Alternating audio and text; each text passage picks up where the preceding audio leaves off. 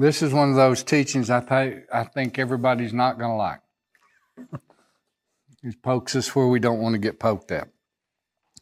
I want to, you know, in the in the scriptures, in what is it? Uh, in Timothy, go there right quick.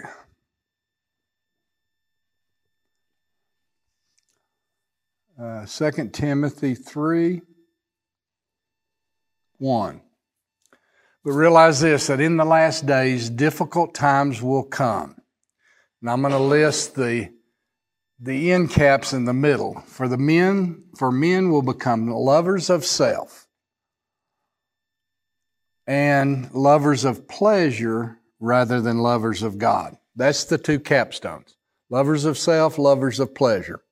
And he really says, um, and they'll have a form of godliness, but will deny its power.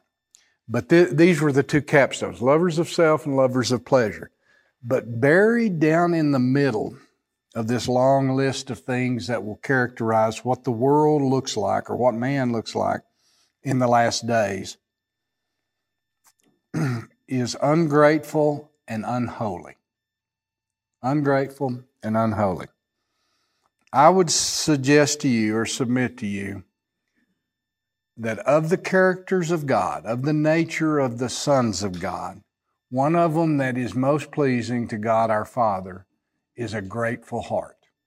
Our gratitude toward Him, our gratitude for His mercy, for His kindness, for His love, for His gentleness, for His provision, for His protection, for giving us a name and an identity and a destiny, for providing everything that was necessary in order for us to be reconciled to Him by Him providing the sacrifice. Our gratitude toward all of that is something that moves His heart and being a grateful people. And I will say, most of us, you know, we're grateful for our car, we're grateful for our bank account, we're grateful for our food. You know, there, there, there are things we're grateful for, but I'm going to get to something that we're called to be grateful for that we're not going to jump on the bandwagon quite so quick. but, you know, if you think of, if we think back to Israel, the people of God, Egypt, the uh, kingdom of darkness, Pharaoh, a type of Satan, Moses, a type of Christ, a, a type and shadow of it. When God brought the nation of Israel out of Egypt, parted the Red Sea so they could cross on dry ground and go into the wilderness, destroyed the hand of Satan, Pharaoh and his troops in their presence so that they know they'd never have to worry about him again and took him into the desert,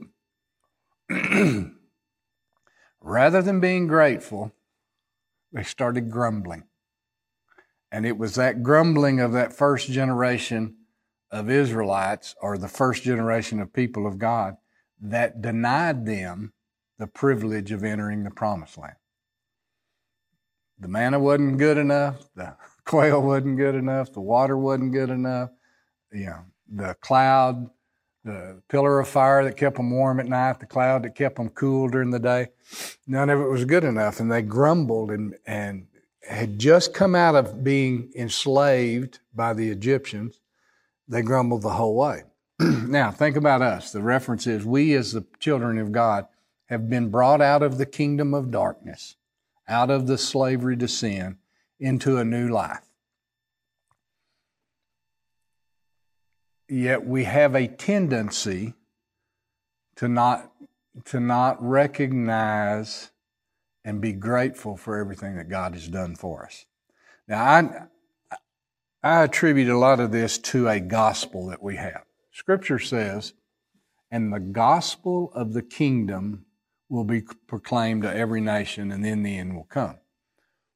I would I would say to you, we have a gospel of comfort a gospel of salvation. We basically grew up and have been taught within the church system, come, and I've said this many times, come to Jesus and he'll make your life better longer. And He does. I, I don't deny that. That that's part of part of what God does for us. He does um, improve our circumstances many times and makes makes our life better longer. But that's not the totality of it. That gospel of comfort denies the gospel of the kingdom of God. The, the good news of God's sovereignty is that He's going to make me into His exact representation. He is going to manifest His Spirit in me in such a way that I will look just like Him.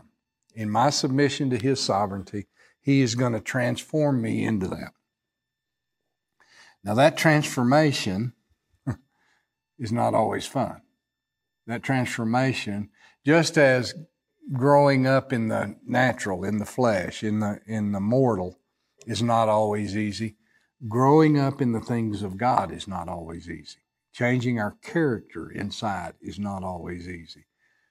Ridding ourselves of uh, whatever soulish, worldly issues we, whatever held us in the kingdom of darkness, we'll bring that residue with us as we begin going through the wilderness.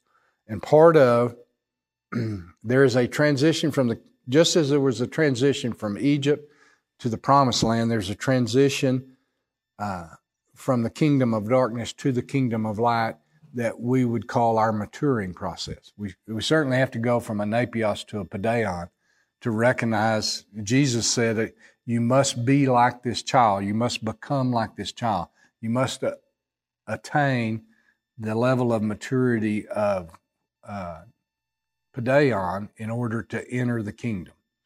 So we can be born again, living as a, a infant self centered, self serving, uh, focused on my circumstances, uh, not caring about others.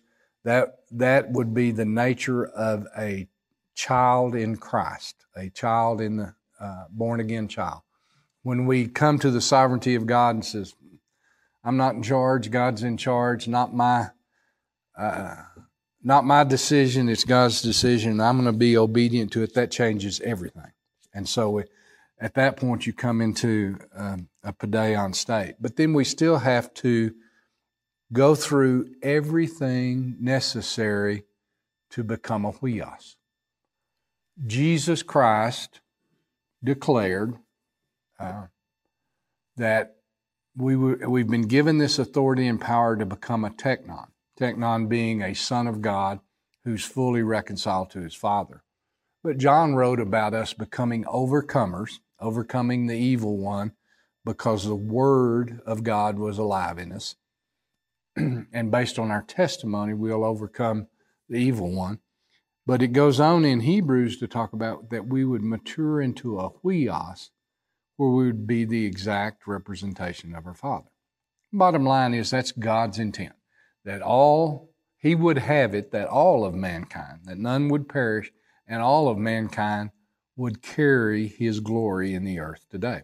We know Jesus in John uh, 16, 17 spoke of leaving that glory with us that he carried in the earth, returning to God and, and taking up the glory that he had with God before the beginning. But he left here on earth the glory of God that he had carried. That's intended, and he said, I'm not leaving it just for these 12. I'm, I'm intending that for anyone who comes to our Father through their teachings. So the glory is certainly here for us to do. God always intended to live in a tabernacle and dwell among his people. We are the tabernacle. We are intended to carry the glory of God and to allow the world to see him. If he chooses to reveal himself to the world, he's going to do it through one of us. That's, that's his, his method now. Uh, but there's a process to prepare ourselves uh, to come to that place. And it was said of Christ Jesus that he was perfected by the things he suffered. now, I would strongly encourage you to, to pursue a heart of gratitude. Because, like I say, I think in that list of stuff, the ungrateful, unholy thing, at the center of being a son of God, gratitude and holiness should be the, the maybe the middle point, the, the core of our heart, if you will. That those things are things that just truly uh, please God. But in this process of maturing, of going to the fullness, of being, if you will, perfected as Christ was perfected, James says this in James 1 2. Consider it all joy, my brethren, when you encounter various trials, knowing that the testing of your faith produces endurance, and that after endurance has its perfect result, that you will be perfect and complete, lacking nothing. So it is through trials that we're going to be made perfect, just as Jesus was. He was perfected by the things he suffered. James says, count it joy. First Peter uh, 1 6, go there.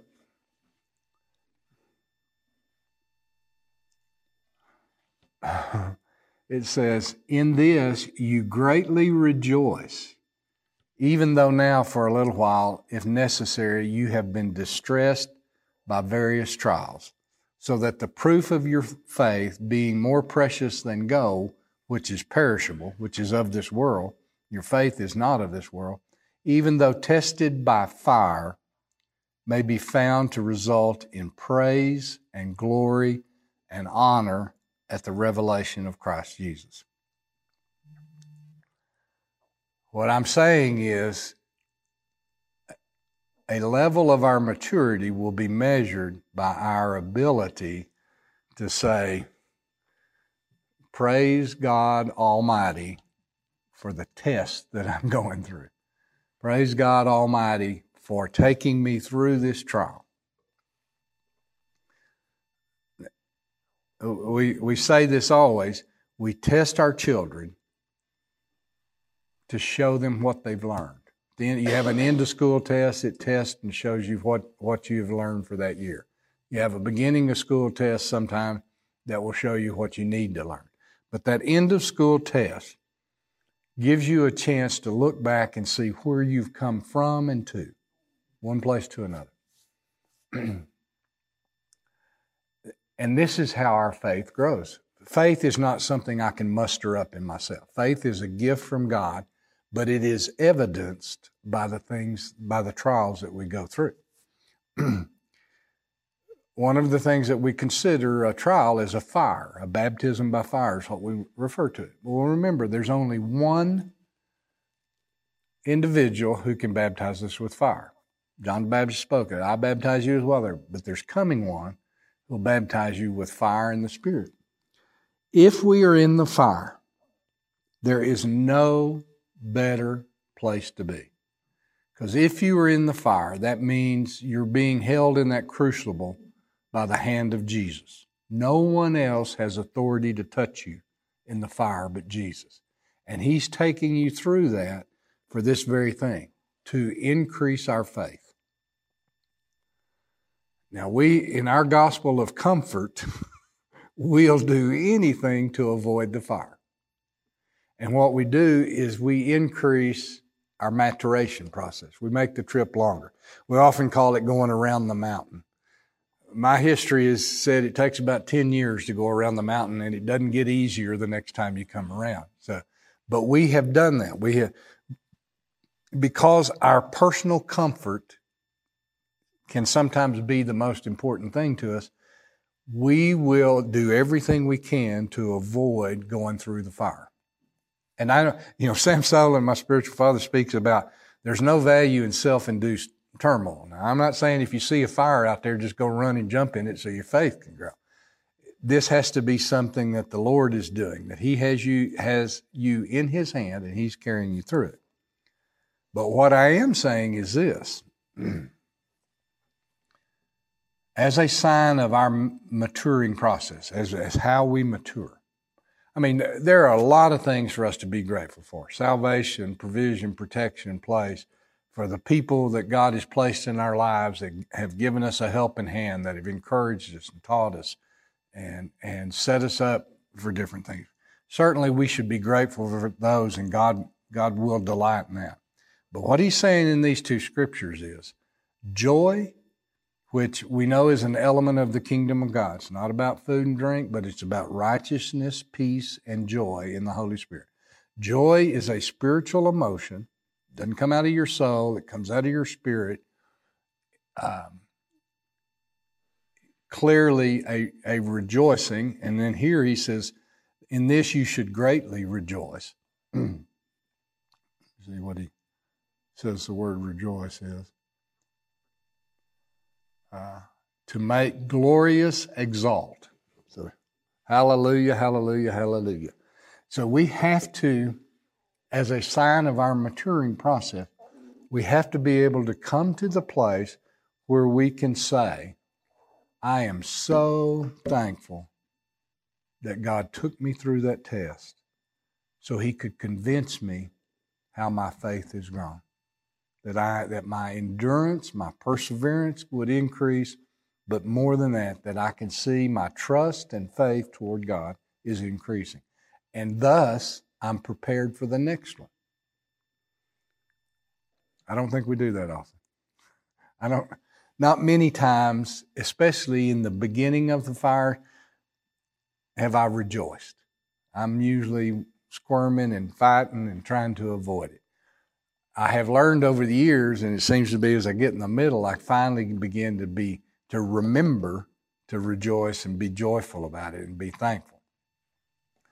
The world has just ended one of its toughest years to our memory. And much of the world, to the whole process, has been trying to figure out a way to get back to Egypt, get back to doing the way things the way we did. I'm not sure we've taken time to ask and say, what is it God is trying to teach us in this this thing? Uh, and and certainly that's an individual, but it's also a corporate thing of us trying to learn and repent and change where we need to change. But I, I think we've pretty much, we as a people group, have put our effort into trying to get free from the discipline to get back to Egypt. My encouragement to you is this when you see the hand of God or the hand of Jesus taking you into a fire. Let us try to mature to the place where on the way in we're saying hallelujah rather than waiting till we get out. To be able to go into it with gratitude, thanksgiving, no anxiety, to receive the discipline of the Lord as for our benefit, so that we can be matured into the exact representation of Him.